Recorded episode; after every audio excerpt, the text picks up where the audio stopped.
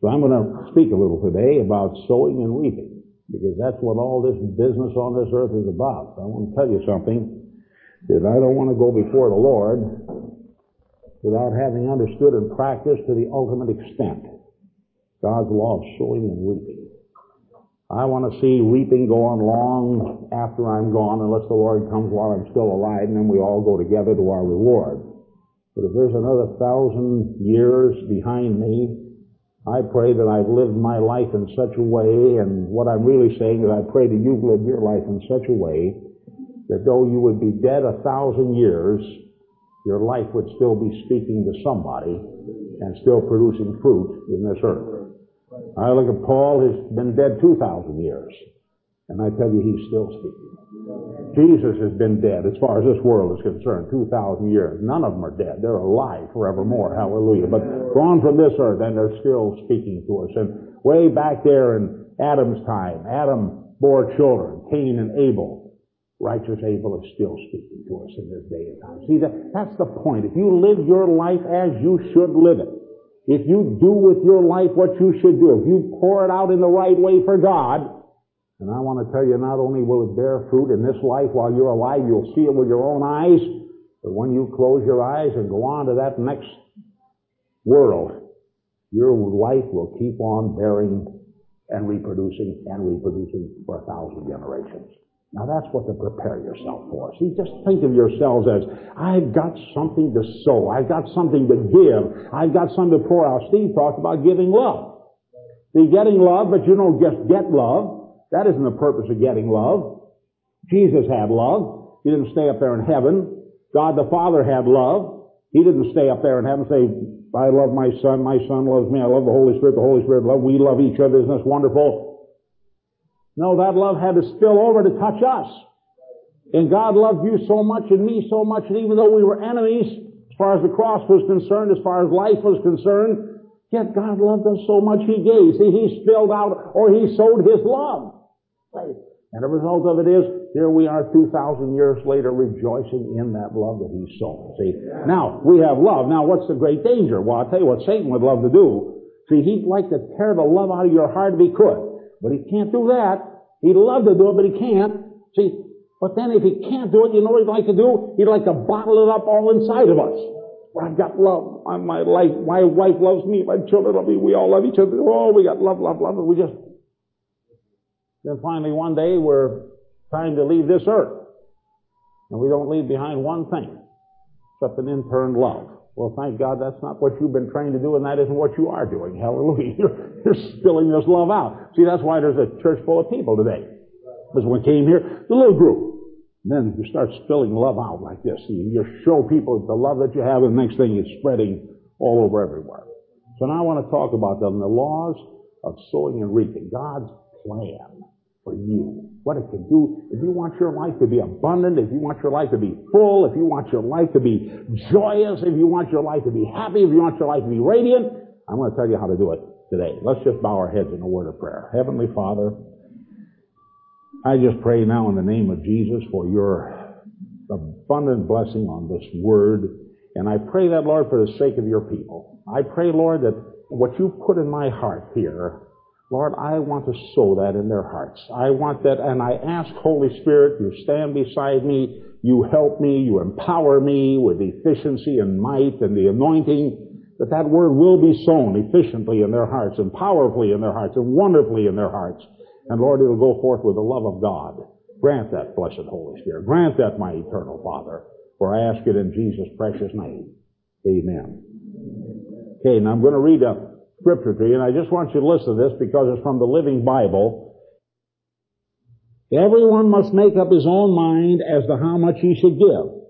Don't force anyone to give more than he really wants to, for cheerful givers are the ones God prizes. For God who gives seed to the farmer to plant, and later on good crops to harvest and eat, will give you more and more seed to plant, and will make it grow so that you can give away more and more fruit from your harvest.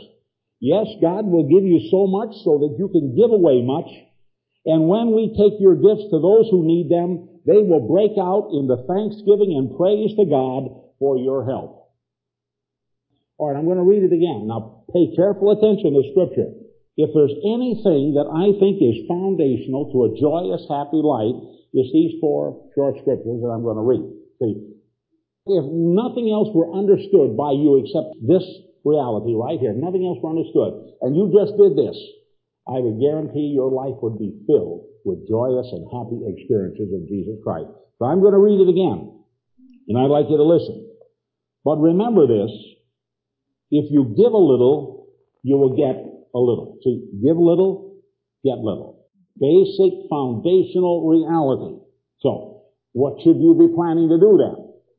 Give a lot. That's the idea. You're going to give of yourself. My very life, Paul said, I give to the gospel. All right. Then he goes on to explain that. A farmer who plants just a few seeds will get only a small crop. Well, we know that. Nobody has to tell us that. Well, sure. He plants two seeds in the ground. He's going to get something back, maybe, but he won't get much back. And here's a farmer who plants acres with the seed. He's going to get tons and tons and tons of grain. So you plant a little, you get a little. You plant a lot, you get a lot. A farmer who then plants just a few seeds will get only a small crop. But if he plants much, he will reap much.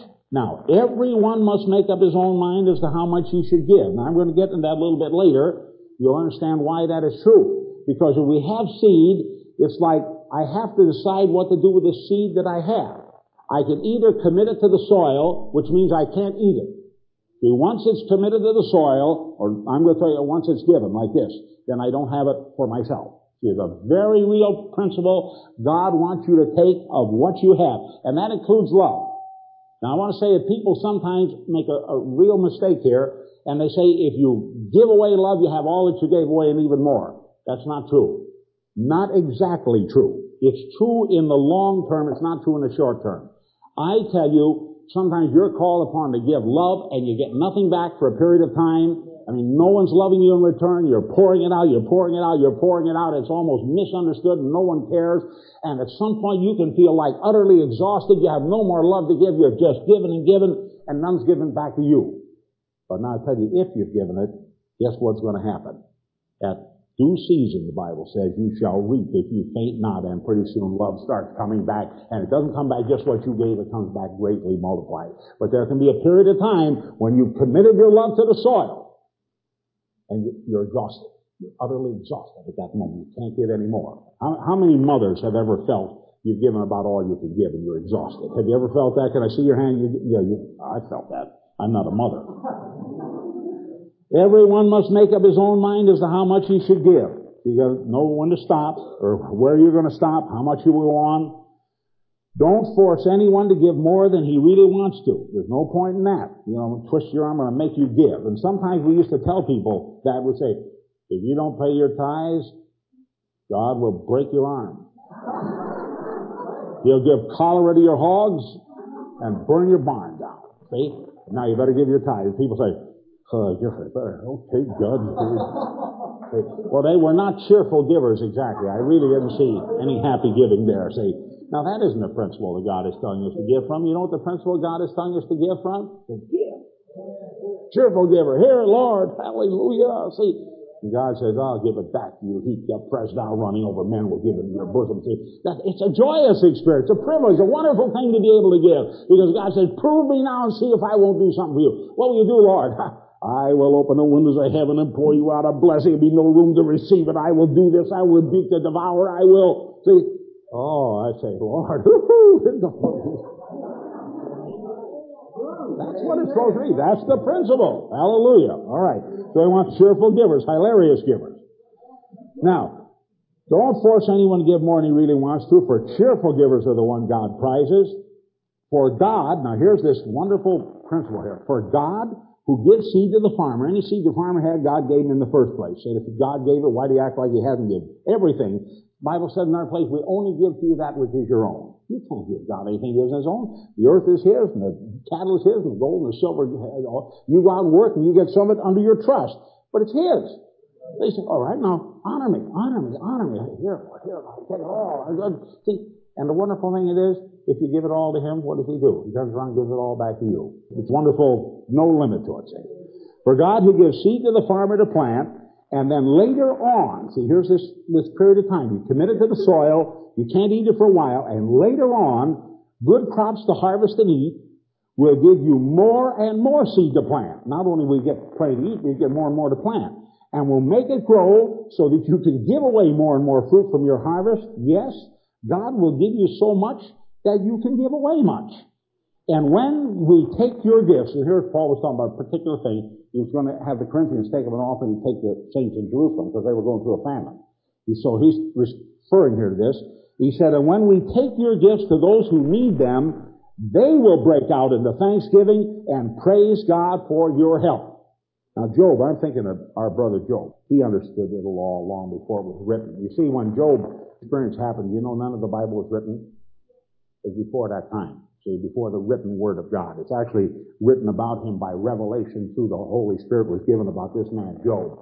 But this man Job, he was referring to himself at one time one of the secret sources of his great blessing and prosperity. And he said, I gave to the widow and I gave to the orphan. I gave, and he said, they blessed me. I want to tell you there's nothing so powerful as the poor person to whom you give in love and mercy and kindness. And that person turns around and says, Oh, God bless you, sir. God bless you. Oh, God bless you. God. I tell you, the Bible says you give to the poor. The Bible says you lend to the Lord and the Lord will repay. Bible says he that gives to the poor will never suffer want. You know why? Because those poor people turn around and they bless you. I don't know how many I've given to in my lifetime. Turn around virtually everyone I've given to. Oh, God bless you. God bless you. God. You know what they just said? God bless him. And I want to tell you something. You talk about the windows of heaven being open. The windows of heaven are open. See, law of sowing and reaping. You give and you receive. All right, now if we can understand then that basic law of life, we're prepared for a life of joyous experiences in Him. Hallelujah. Now, first of all, I'm going to give you a little review of purpose and vision. It means, first of all, the purpose of our living and our dying is to glorify God by every means, especially exalting Jesus Christ. Now, how do we exalt Christ Jesus our Lord? By one, being in unity, by preaching the gospel on all the earth, the Great Commission, go into all the world, preach the gospel to every creature, and number three, by manifesting the life of Jesus here and now. Now I want to talk about one aspect of that vision, and that is preaching the gospel. And I'm going to be talking about sowing and reaping.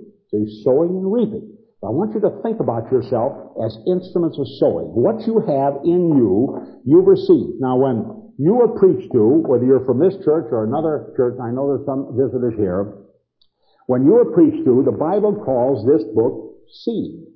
This is like a farmer's seed. Except this is a seed of God's heart. See, this is His truth, His reality. It's His very life imparted. The Bible calls Jesus the living Word. It speaks of this as the written Word. This is Jesus in written form. This is God's Spirit poured out in written form. This is His very nature poured out. This is heart. This is reality. This is life. And when you open yourself to that Word, that Word comes into you and produces not just what went in. Let's say a seed of salvation went into your heart. When that seed of salvation goes into your heart, it just doesn't produce salvation like, oh, now I'm saved. No. What it does, it begins to grow and it wants to spill out of you, just like when you plant one seed in the ground, you don't get back one seed. There isn't a, a flower grows up and then one seed on it. What happens is this flower grows up and then it has hundreds of seeds or 30, 60, and 100 fold the Bible speaks about. See, it's not like one, it's many. And then maybe it's like one of those puff balls and the wind comes by and hits it. And here was just one seed you put in the ground, it grows up and here's all these little puff balls all ready to go. And somebody, whoo, like this, whoo, and they're caught on the current of the wind. Puff balls. The wind hits them. And you know something about funny about those puff balls? They don't just go over the next yard or in your yard again, like, see, just like this. You know what they do? Some of them do that. And you got more of them next year. They, but you know what some of them do? They're caught up by the currents of the wind and they land over maybe in Asia. That's right. You go any place in the world, and I guarantee you'll find puffballs. you know how they got there? They got caught up in the current of the wind like this, see? The wind being like the Holy Spirit and and then they drop down here in Asia, and some are in India, and some are in China, and some are in Europe, and some are in the North Pole and the South Pole. I don't know if they grow up there or not, but they got there. You can be sure. See, bad ground didn't grow, but they got there. Now what I'm trying to say is that's God's principle of life. that God's principle is great multiplication and then spreading of the seed like in all directions. Not just locally where you are, but everywhere throughout the whole world. Go ye into all the world and preach the gospel to every creature. See, that's the principle of life. Sowing and reaping. Now, what are the elements of preaching? I'd like you to turn with me now, if you'd like to, in your Bibles to Ecclesiastes, the 11th chapter. And here we have another marvelous law of sowing here. Ecclesiastes, the 11th chapter. Now, bread means life-giving, that which feeds, that which nourishes. And whenever you talk about waters, waters means seed, people. So whenever you talk about the great waters, you're talking about peoples. Alright. So here's this principle now. Cast your bread on the surface of the waters, for you will find it after many days. In other words, it doesn't go away from you, but after many days. Now, at first you cast your bread on the waters and the tide goes out and your bread is gone. See, now, if you made a mistake, then you've lost your bread.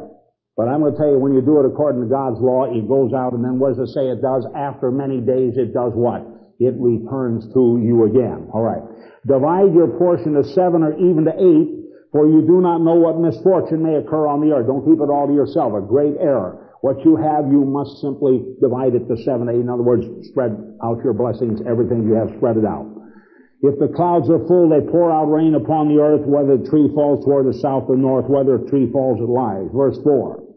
He who watches the wind will not sow. Very important principle of sowing and reaping. You're going to spend your time, well, this is not the time to love. This is not the time to give. This is not the time to preach. This is not the time, I want to tell you, the time to love. All the time. I want to tell you the time to give. All the time. I want to tell you the time to preach the gospel. All the time. Time to witness. See, you can say it each time, all the time, all the time, all the time. Now, the scripture itself is going to say exactly that.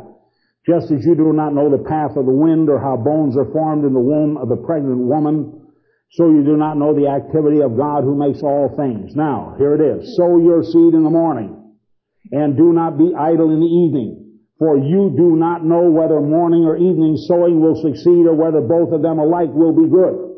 Now what he's saying is, when you've got the idea this isn't a time to preach, he's saying you don't know that. Well, this is a good time to preach. I will tell you a good time to preach.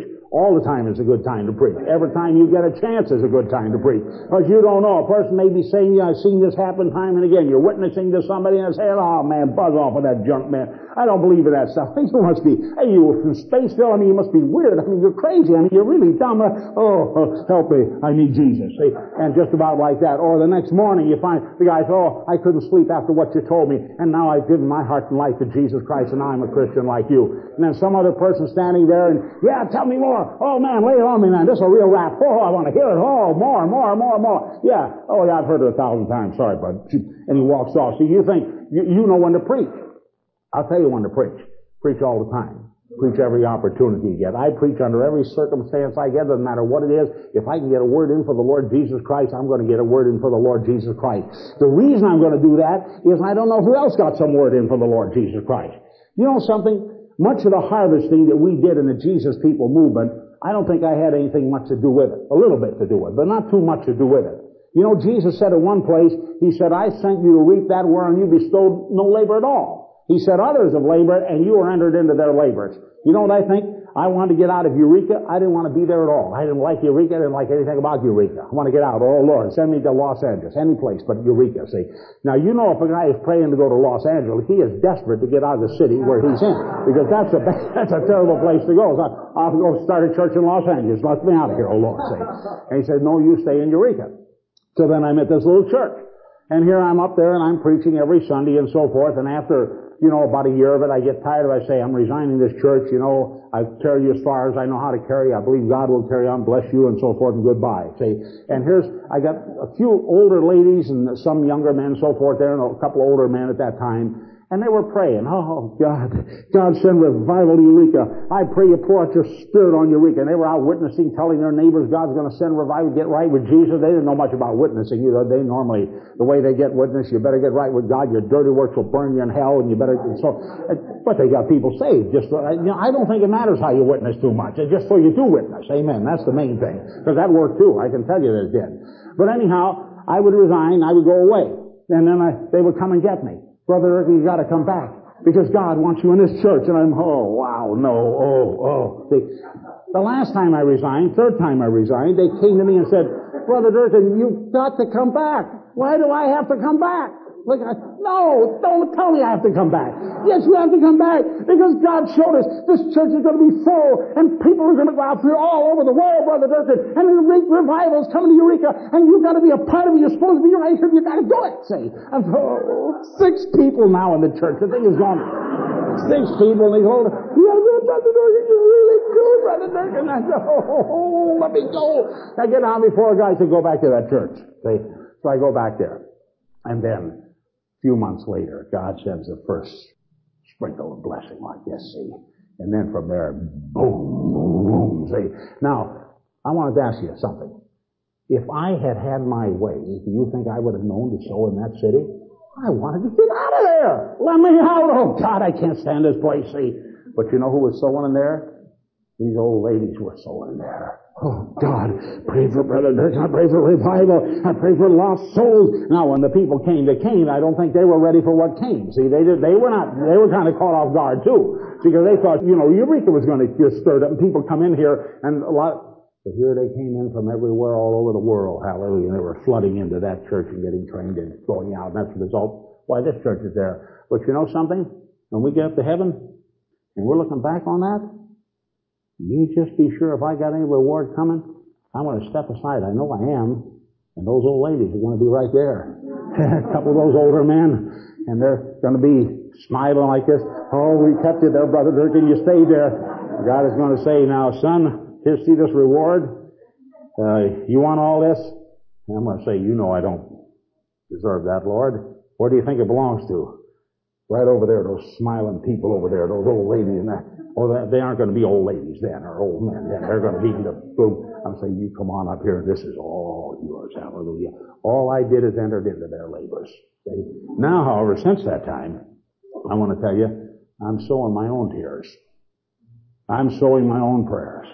I'm sowing my own witnessing. And you know what I've been doing watching these years, the last three and a half years have been years of tears and years of pain and years of heartache and we've seen all kinds of rending and tearing as the divider has tried to tear us apart, but he has not succeeded because God is the covenant making God. He watches over covenant performance and the devil hasn't been able to get away with it. And now we've come out the other side and it's starting to rain on the soil where those tears have been poured in the ground and the seed has been planted in the ground and we've witnessed and witnessed and witnessed and witnessed and poured out love and whatever else. And now I'll tell you something. It's ready to start springing up. We're going to see a harvest like the which we have never seen before in all of our life. You better get ready for it because it's coming. Hallelujah. I tell you it's coming and the rain is starting to fall. Hallelujah. And we're going to be a part of that great harvest that's coming. Now I'll give you some laws here then so you make sure that you apply your life carefully here. If you sow persistently, you reap persistently. Remember Ecclesiastes? Sow your seed in the morning. And do not be idle in the evening. Now it doesn't matter whether you feel like or not. Tell me something. When a farmer gets up at 4.30 in the morning, do you think he feels like it every morning? When he gets up and says, wow, it's great to be alive and oh, I love 4.30 and woo! See, the rooster isn't even up yet. So, hour later, the rooster, cock-a-doodle-doo. By that time the farmer's been up and he's got his seed on his back and going back the old way and he's got his hand in his sack and barely the crack of daylight and he's out there, he's sowing like this. Now he doesn't feel like it. But God says, sow your seed in the morning. Then the burning heat of the day comes up and his noontime It's beating down on his head and he's drinking water and he needs to cool off and he's had a little bite to eat and he's tired and he's weary. God says, do not be in the. Now do you think he feels like it then? No, he feels less like it then. See, it's like, wow. Oh. So you're seeing. I say you don't know whether one or the other or both alike will succeed. You don't know. See, just like you don't know how bones are formed in the womb or how a child grows, you don't know which of those seeds are going to grow. All you have to do, those you don't have to worry about it. You just sow abundant seed. See? And don't go out there with one seed and say, well, since I don't know which one will grow, I'm just going to commit one. If that does, at least I haven't lost too much. You want to sow, sow abundantly. Commit your seed to the ground like this, see? Now, I did a little thing a while back, And I took God's law here, you know, sower one forth to sow. And I said, well, I'm going to give myself some givens here. I said, here's the givens. I said, let's take the sower who goes forth to sow. And that's old broadcast sowing. We don't do it that way anymore. But over here was the hard ground. And then here was some rocky ground. And here's some weedy ground. And over here, the large part, of course, would have been the good ground. I mean, farmer's going to toil up, turn up good ground, basically. But he gets some weedy ground, rocky ground with it. And then the road path where he walks, that's there too. And, uh, but I kind of, I did the worst possible case. See, I said, let's say 25% of the seed fell on the hard ground. And it's lost. I mean, the birds came, take it, Jesus said. So they get, no, nothing happens out there. Remember, the seed is the Word of God, and the ground is the people that are out there. Believe me, 25% of them are not hard ground.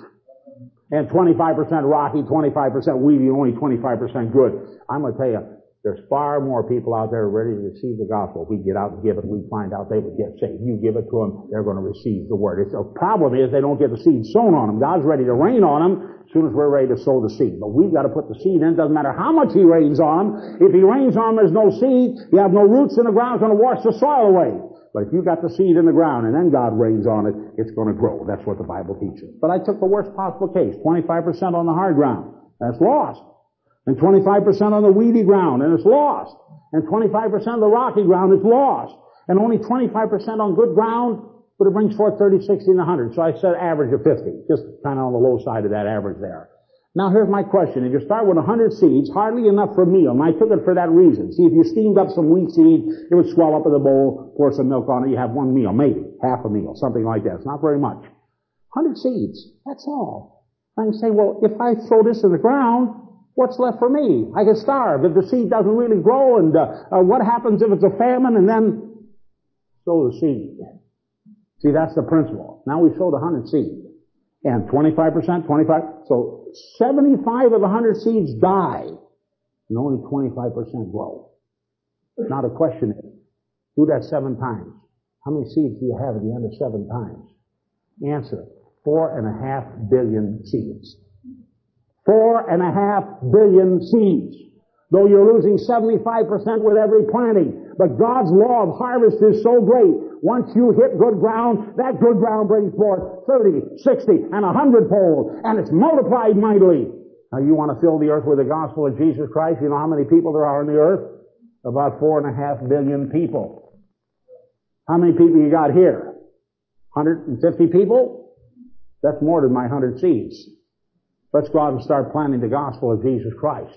Amen? Amen? You plant it everywhere you can. You sow it everywhere you can. You give it everywhere you can. You plan to do it. And you know what'll happen? That seed will multiply and multiply and multiply and multiply until it fills the whole earth. Some of it will blow over to Asia. Some of it will blow to India. Some of it will blow to Africa. Some of it will stay right here in Olympia. Some of it will blow up to Tacoma, which is done. Some of it will blow up to Seattle. Some will blow down to California. Some may even blow back down to Eureka and help us give us a revival down. See what I'm trying to say? It will multiply. Everywhere. You don't have to worry about losing it. Oh, if we exhaust ourselves, what will happen? You'll never exhaust yourself unless you can exhaust God. If you can exhaust God, you'll exhaust yourself. Hallelujah. Now, I'm not saying sometimes you won't get weary. That's when it pays to sow the seed the most. The sun's beating down on me. Oh, God, it is heavy. What should I do? Sow the seed. You know what I did the last three years? When the devil was hitting us with everything he had, I sowed the seed. I got out and preached the gospel. See, I could say, oh, God, you've forsaken us, you've abandoned us, and the devil's killing us, and I think I'll just crawl off in the hole and die over here. You know what I did? I picked up my left foot and I put in front of my right foot with this bag of seed. Then I pick up my right foot and I put it in front of my left foot. Like this, see? Now you know what's happening? Hallelujah. You go down to that church and hear new people coming in all the time being saved like this. See, church is growing. Everywhere we begin to hear good results. Of course, you guys always have revival up here. How do you always have revival up here? There must be some methodology where you work up here or something. I know what it does. He pours out that love. Juanita pours out that love they're talking about. That's what does it. Hallelujah. All right. Now I'll tell you a little thing else about spiritual law. I've learned some very important principle about it, at least for myself. There's a special law concerning the spiritual harvest. You know, in the natural, if you have a man that has only a hundred seeds, and you have a man that has a thousand seeds, and this man commits a thousand seeds to the ground, he gets a harvest based on a thousand seeds planted.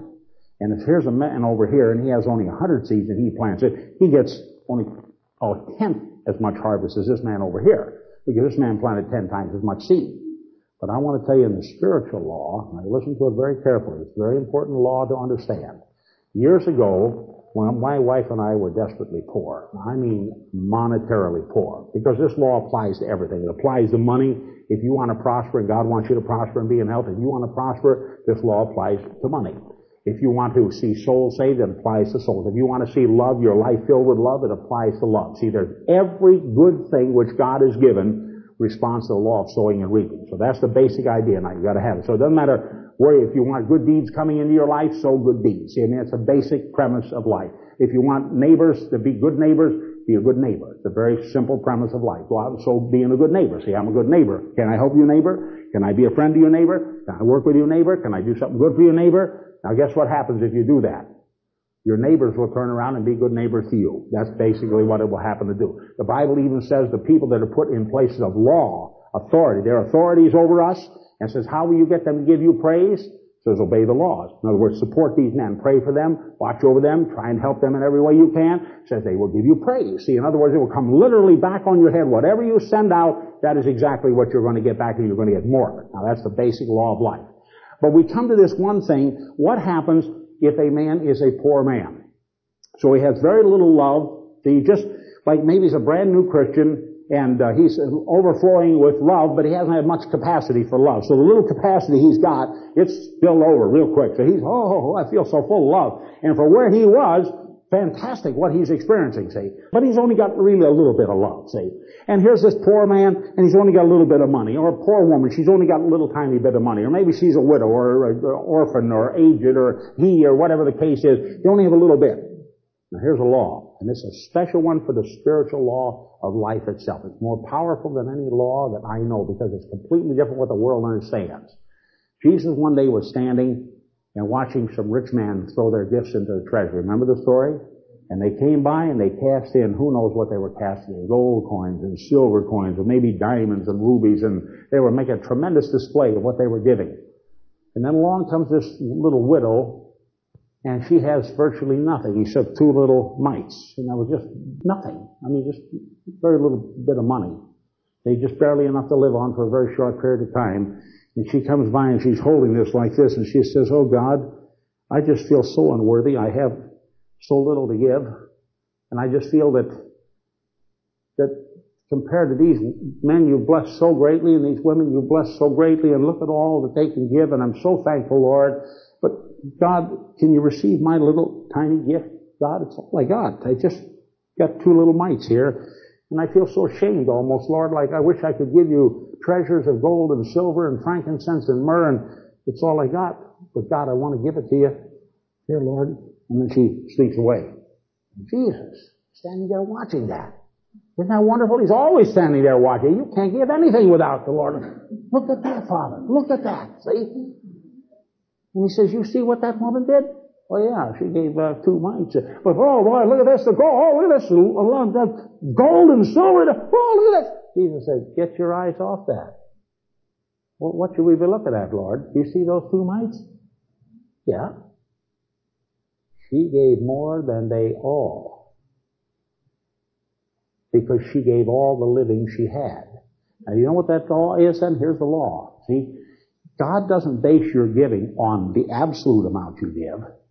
He bases your giving on how much you have left after you give. See?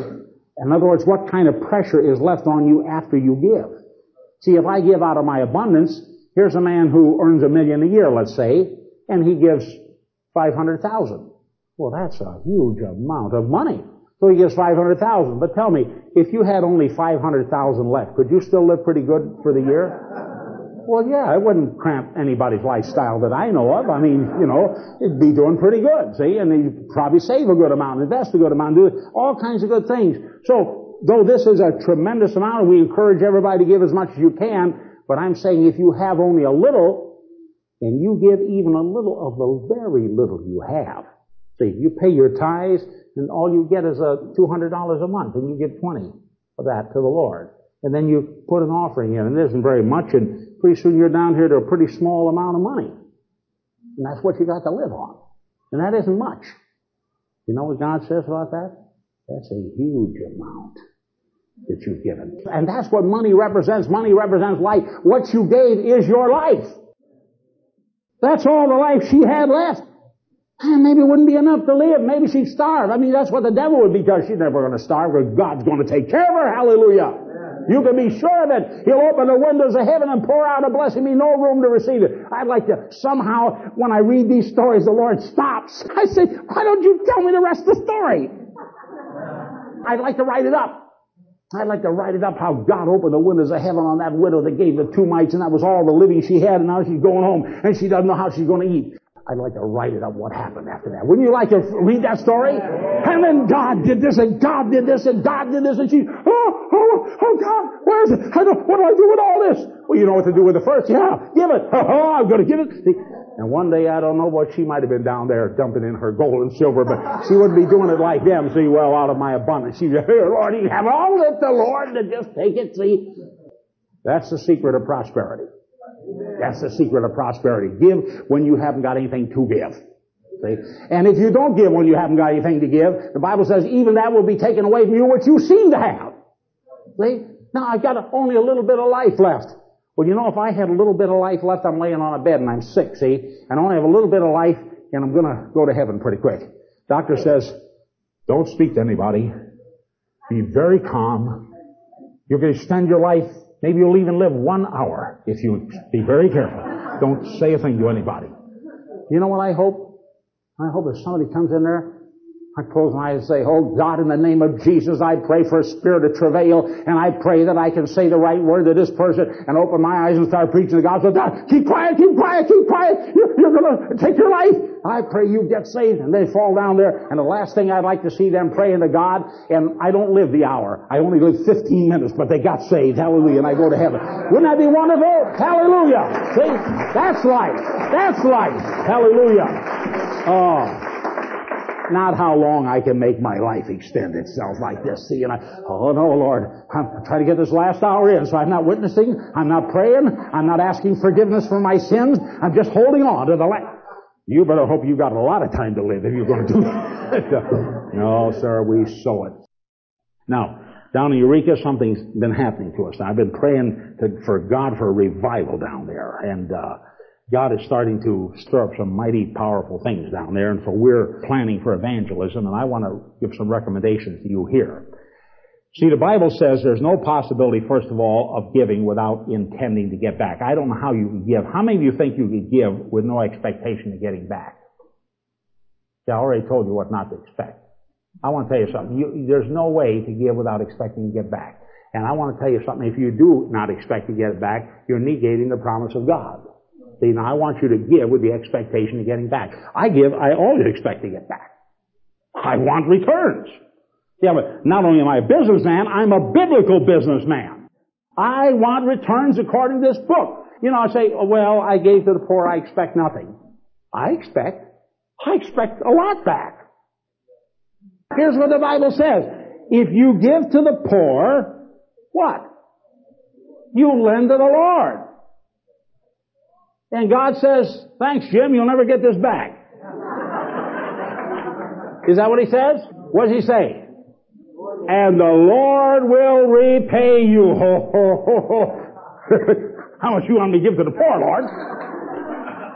I can't think of any better place to put your money out. When the Lord pays back, He doesn't just give you 5% like you get at the bank. You know what 5% means? Five one hundredths of a hundred, see? So if you have a hundred dollars in the bank, at the end of the year, the bank will give you, though they've loaned that out at a lot higher interest and they've made lots of money off of it, they will give you five dollars for your money. Isn't that fantastic?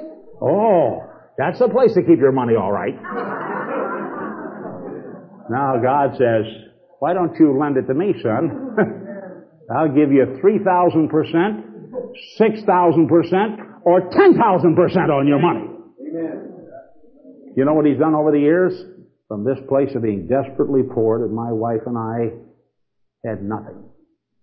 Amazing how long the months were and how short the money was.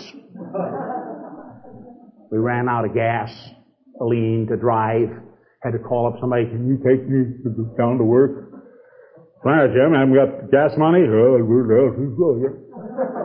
Pretty bad. Didn't believe in tithing either. Didn't have money enough to tithe. Don't you not understand that? How many of you understand that sometimes you have so little money you can't afford to tithe? I want to tell you something. If you have that little money, that's the one thing you can't afford not to do. See? But I didn't believe in it. I just knew it. I can prove by the New Testament, the New Testament doesn't say anything about tithing here. You show me where it says something about tithing here, and I'll a tithe. So that's here, like this, see? And I didn't tithe. And the months got longer, and the money got shorter. the car broke down more often, and the gasoline, oh, all kinds of crazy things went on. Finally, I said, honey, I said, you know something, it won't hurt to try it. We're in a bad way. I mean, this is terrible, see? So I said, okay, Lord, I'm going to make a production out of this. I'm going to tithe now. I'm going to do it. See, I've heard different things. So I got my paycheck, and by then I was earning 97 bucks a week. Heavy duty money. I mean, this is, you're in the big stuff. $97 a week, and I would get it in cash, and I would bring it home and I would spread it all out before the, like this on the table, like the whole $97 worth of change, 97.22 or something like that, and I spread it all out there. Now I said, Oh Lord, this is all yours. See, boy, suddenly I was getting a real revelation about this. See, there was, it's all mine, I need all of it, and I need a whole lot more too, God. Can you give me Now I'm going to learn about sowing. So it's all spread out before God like this. And I say, Lord, this is all yours, and you've told me that I'm to honor you with the first fruits of all my increase. So this is $97.22 increase over last week, and I'm going to give you $9.72.2 cents, and I will keep track of this. Then there was something like a thought went through my mind. If you hold God to that kind of accounting, that's the kind of accounting He's going to hold you to. Why don't you round off to the next highest figure? And I said, Lord, I'm going to give you $10. Oh, now, all right, now you, you can laugh at that, but I mean for this guy who wasn't into it at all, this is a big step. I mean, 10 bucks, Lord. Generosity is just bursting out of my heart all the place. But I did it. My wife agreed. She was with it. She was on the tithing all the time. Anyhow, I was the guy that wasn't in the tithing. You know, I'm like this, but she was in. Oh, let's give it to the Lord. Oh man, what's the matter with you, woman? Don't you understand economics and finances and uh, problems? You don't understand these things. See, men understand these things. Yeah, men really. I'm going to tell you something. If they didn't have good wives praying for them, this world would be a wreck. It's nearly a wreck now, but it really would be a wreck if it were the case. Anyhow, we began to give offerings to God. And then some strange thing happened. The money extended out and lasted the whole month. And then the car didn't break down so much anymore. As a matter of fact, it didn't break down at all for a long, long, long time. And just like, I think for many days I ran on the fumes that were in the gas tank because I didn't buy any more gas, but it lasted. You understand what I'm saying? When you give, God starts doing these minor miracles, which aren't minor, they're wonderful things. The next thing I was getting a raise and this blessing happened and that happened, the doors of ministry opened up and here we were just, see, I want to tell you something. In my lifetime, I've learned the secret of prosperity and I've learned it this way. When God starts urging me to give, when it looks like it's not time to give, sow your seed in the morning, sow it in the evening, you know, not whether one alike or both shall be good. When He starts urging me to give, He's telling me two things. Number one, revival is right at hand for me and for maybe a whole lot of others.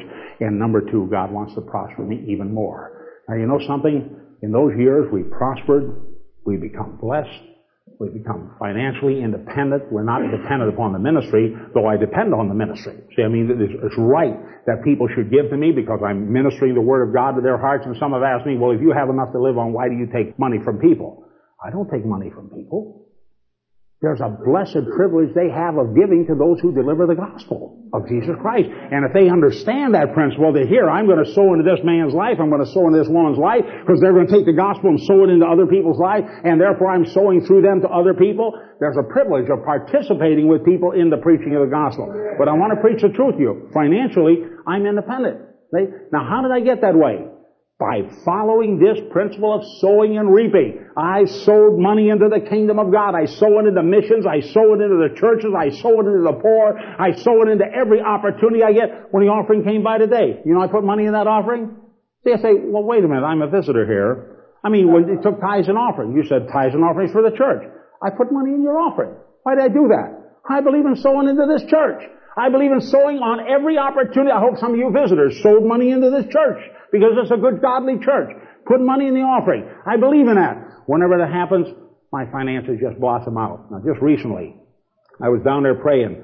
We were kind of going through this Larry Lee set of tapes and they've really had a profound effect on my life. Very blessed and uh, how many of you know I say Larry Lee tapes? You know, I thought, okay, I thought most of you did. All right. So we're talking about the part, give us this day our daily bread. And then in there, I began to see some financial needs that we had in our local church and throughout the ministry and so forth. And I've been praying for those financial needs in the church. The Lord give us this much more money in our local church, Eureka. They need it for this and mobile needs it so we can get the gospel out. And we need to increase the giving to five times what it is overseas, uh, because a lot of them over there are going through some pretty heavy privation. We got to pick up the giving over there to those people. And Lord help that. And then this thought came, give $25,000 to God this year. And $25,000, how would I do that, oh Lord? I want to do it, you know, I'd love to give you uh, much, much more. And then I thought that, give 50000 next year. I'm like, Lord, is this you? And then I get quiet before God, and I know it's God. Give 25000 to me. And I said, Lord, I want to give $25,000 to you this coming calendar year. I'm going to start right now. I want to give $25,000 to you. I don't know how to do it.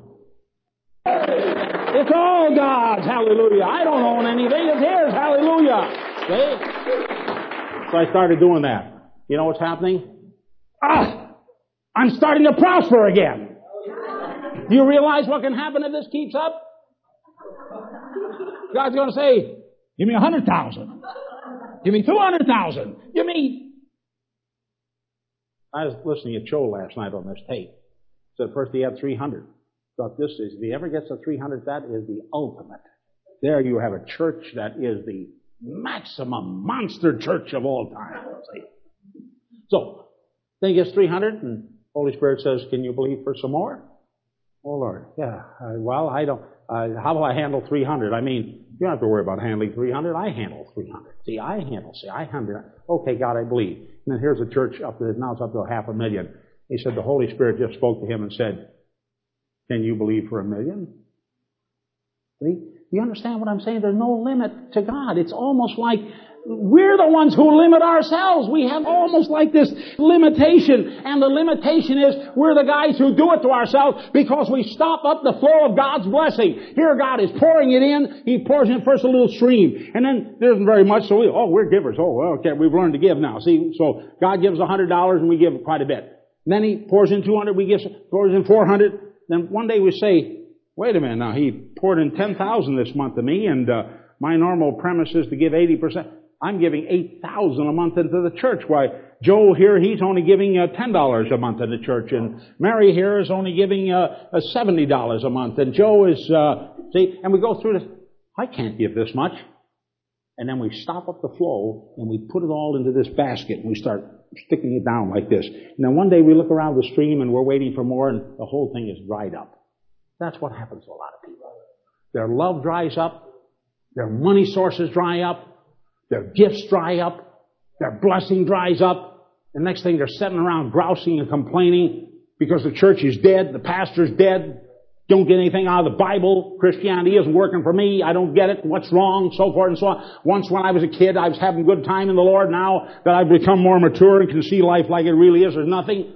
You know the only thing that's wrong? We dammed up the flow of God's blessing. You know all we have to do?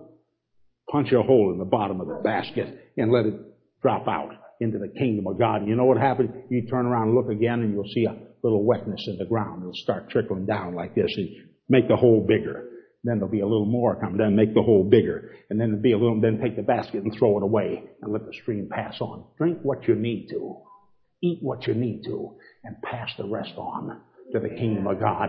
And I'll tell you something, there will be no limit to God's blessing in your life. Sow the seed in the morning. Preach the gospel to the people in Olympia. Preach it to those in Tacoma. Make sure it's preached in Asia. Make sure it's preached in India. Make sure somebody in Africa is here. Get your gospel. Get the word out. Get the money out. Get the love out. Get the life out. Pour it out.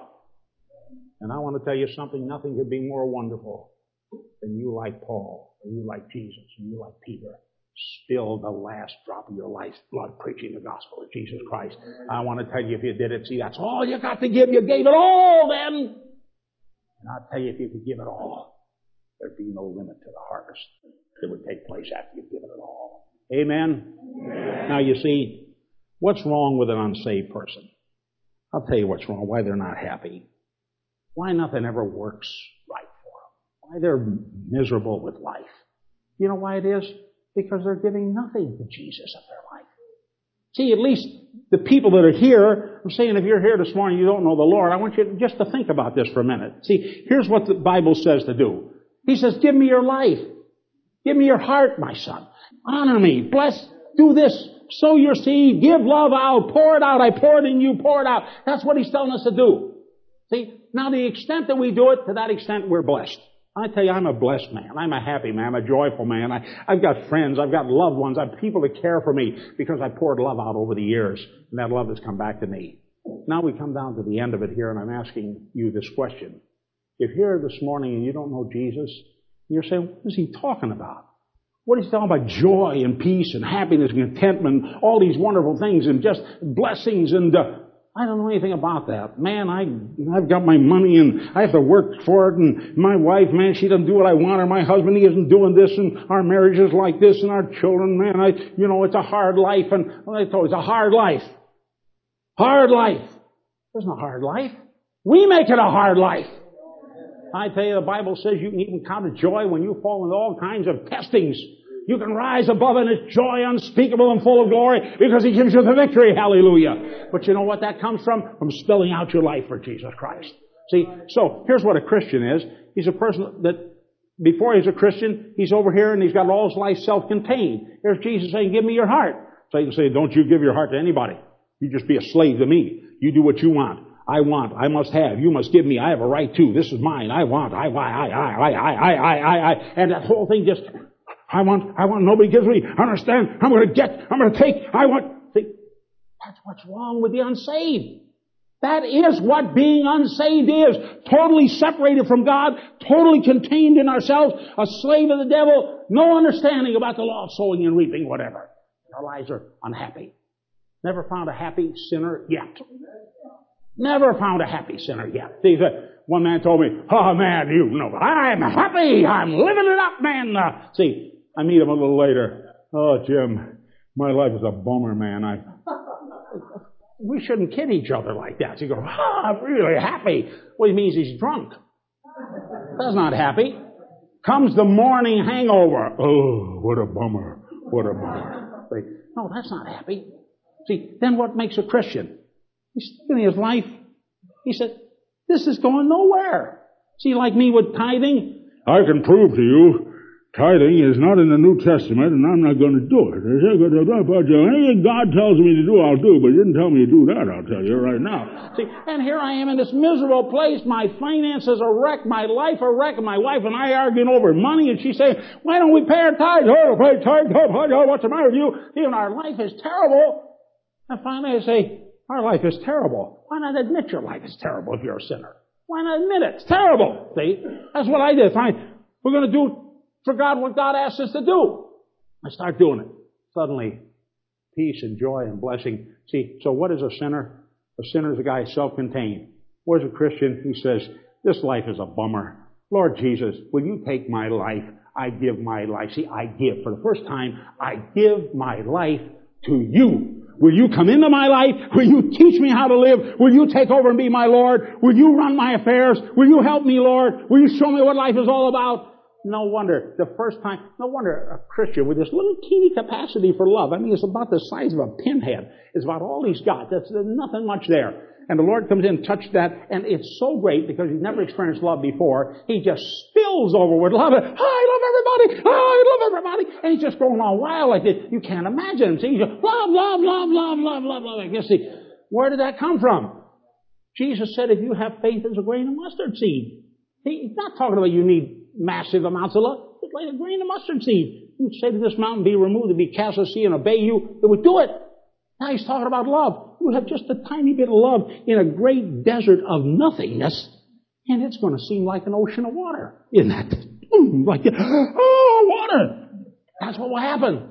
See, that's why the minute you touch Jesus, joy springs out of the human heart. I've never seen one yet that got a hold of Jesus. The next thing they didn't want to do was just love everybody, praise everybody. See, now the next thing comes. Oh, I love, love, love, love, and I want to be loved. Love, love, love me, love me. See, he's getting love. Now, if he's not careful, that little love he has, this little pinhead of love, will start drying up like this. Then I've seen Christians sometimes after six months if they don't get some good teaching. Well, it seemed great for the time, but now I'm going through kind of withdrawals and I don't know if I am just on a temporary high or a real high. See, but if you get into the right kind of teaching and someone says, come on, right now, we're going to go out and witness about Jesus. Right now, you're going to start giving to the Lord. Right now, we're going to show you how to pray. Because that's kind of giving too. Right now, we're going to show you how to give your love to the widows and the orphans. And right now, we're going to. And he starts giving. She starts giving. You know what happened to that little pinhead? Ooh. And God starts pouring in more love that they, and they can begin giving like this. Then one day, they can stand up like Paul he said, I determined never to preach Christ where he'd been named, but to take the gospel and preach it wherever he wasn't named. And he said, now I have fully preached the gospel to every creature under heaven whereunto I have been sent as a witness. That man poured out his life and love, and the result of it is 2,000 years later, we still listen to his words for direction as to how to run the church in our day and our time. Why? He spilled it out. Now the question I'd like to ask this morning, would you bow your heads with me in a word of prayer? I'd like to know if there are any unsaved here this morning. You know what I mean by that. You haven't given your life to Jesus. You haven't given your life. What you're doing is trying to get people to give to you. I have a right to this. I demand this. I want this. I need this. I should have this. You understand what I'm saying? All of us understand what I'm saying because we've all been there. If we're not there now, it's not because we weren't there once. We were there. And we know how miserable our lives were. Now I'd like to ask this morning, is there anyone here? Don't know if there are any unsaved here this morning, but if there is, you know that I understand you, don't you? You know that I've been where you were. You know that I know what it means to be miserable and unhappy. And I know the reason why. The reason why I never gave my life. I never gave it to Jesus to be spread abroad to the world. I never gave it to Jesus that he could put his love into me. I never learned to give anything. I grew up learning to be a taker. Oh, I learned to share a little bit because I expected to get something back from that person. But I never learned just to give it to God and let him pay me back in his own way. Now, if you're here this morning, you're saying, man, I know what you're talking about, preacher.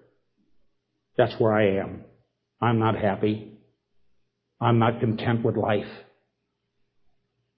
I want to tell you something. Give your heart to Jesus. He'll come in and change all that around. He'll show you how you how to give love. He'll show you how to be changed. He'll show you how to heal that wound.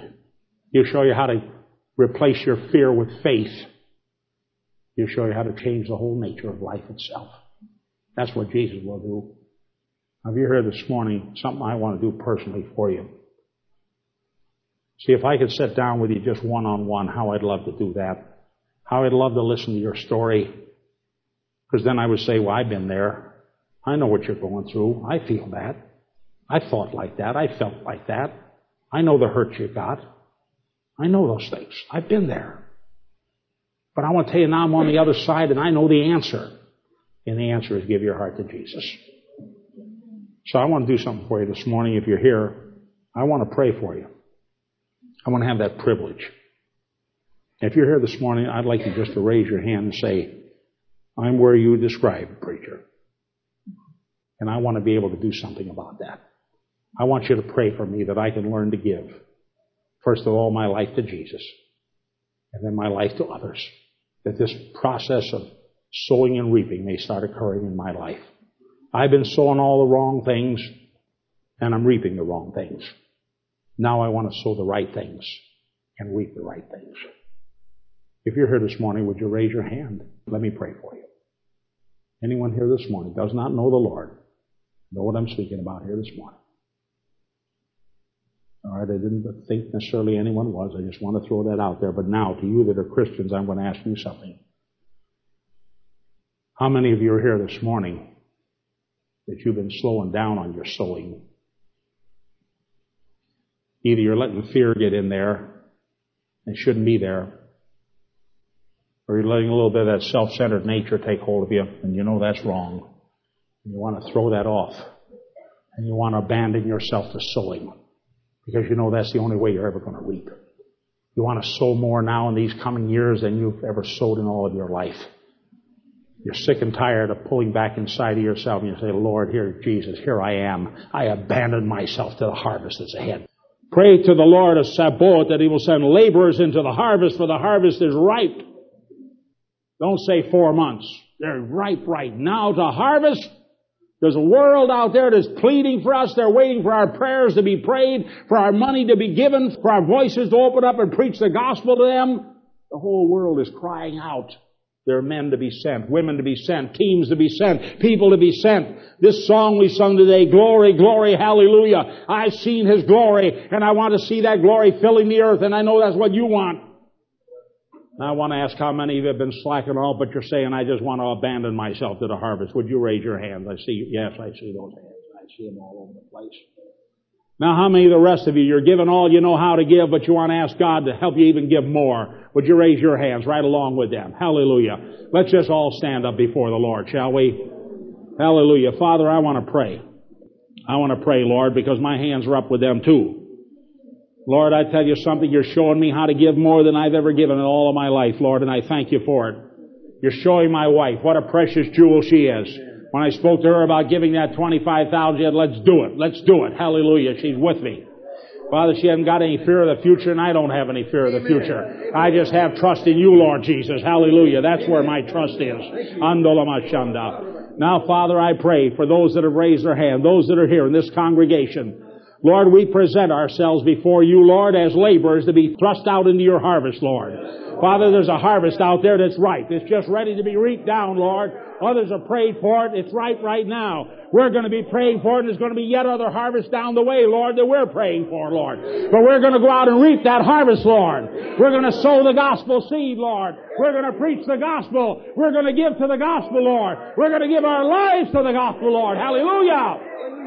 Lord, and this gospel is going to get preached. It's going to get preached in Olympia, and it's going to get preached in Lacey, and it's going to get preached in Tacoma, and it's going to get preached in Seattle, Lord. It's going to get preached in Washington, and it's going to get preached in the United States, and it's going to get preached in Europe and Asia and all the world, Lord. And we're going to be a part of it. Hallelujah. Let's give him praise. Hallelujah.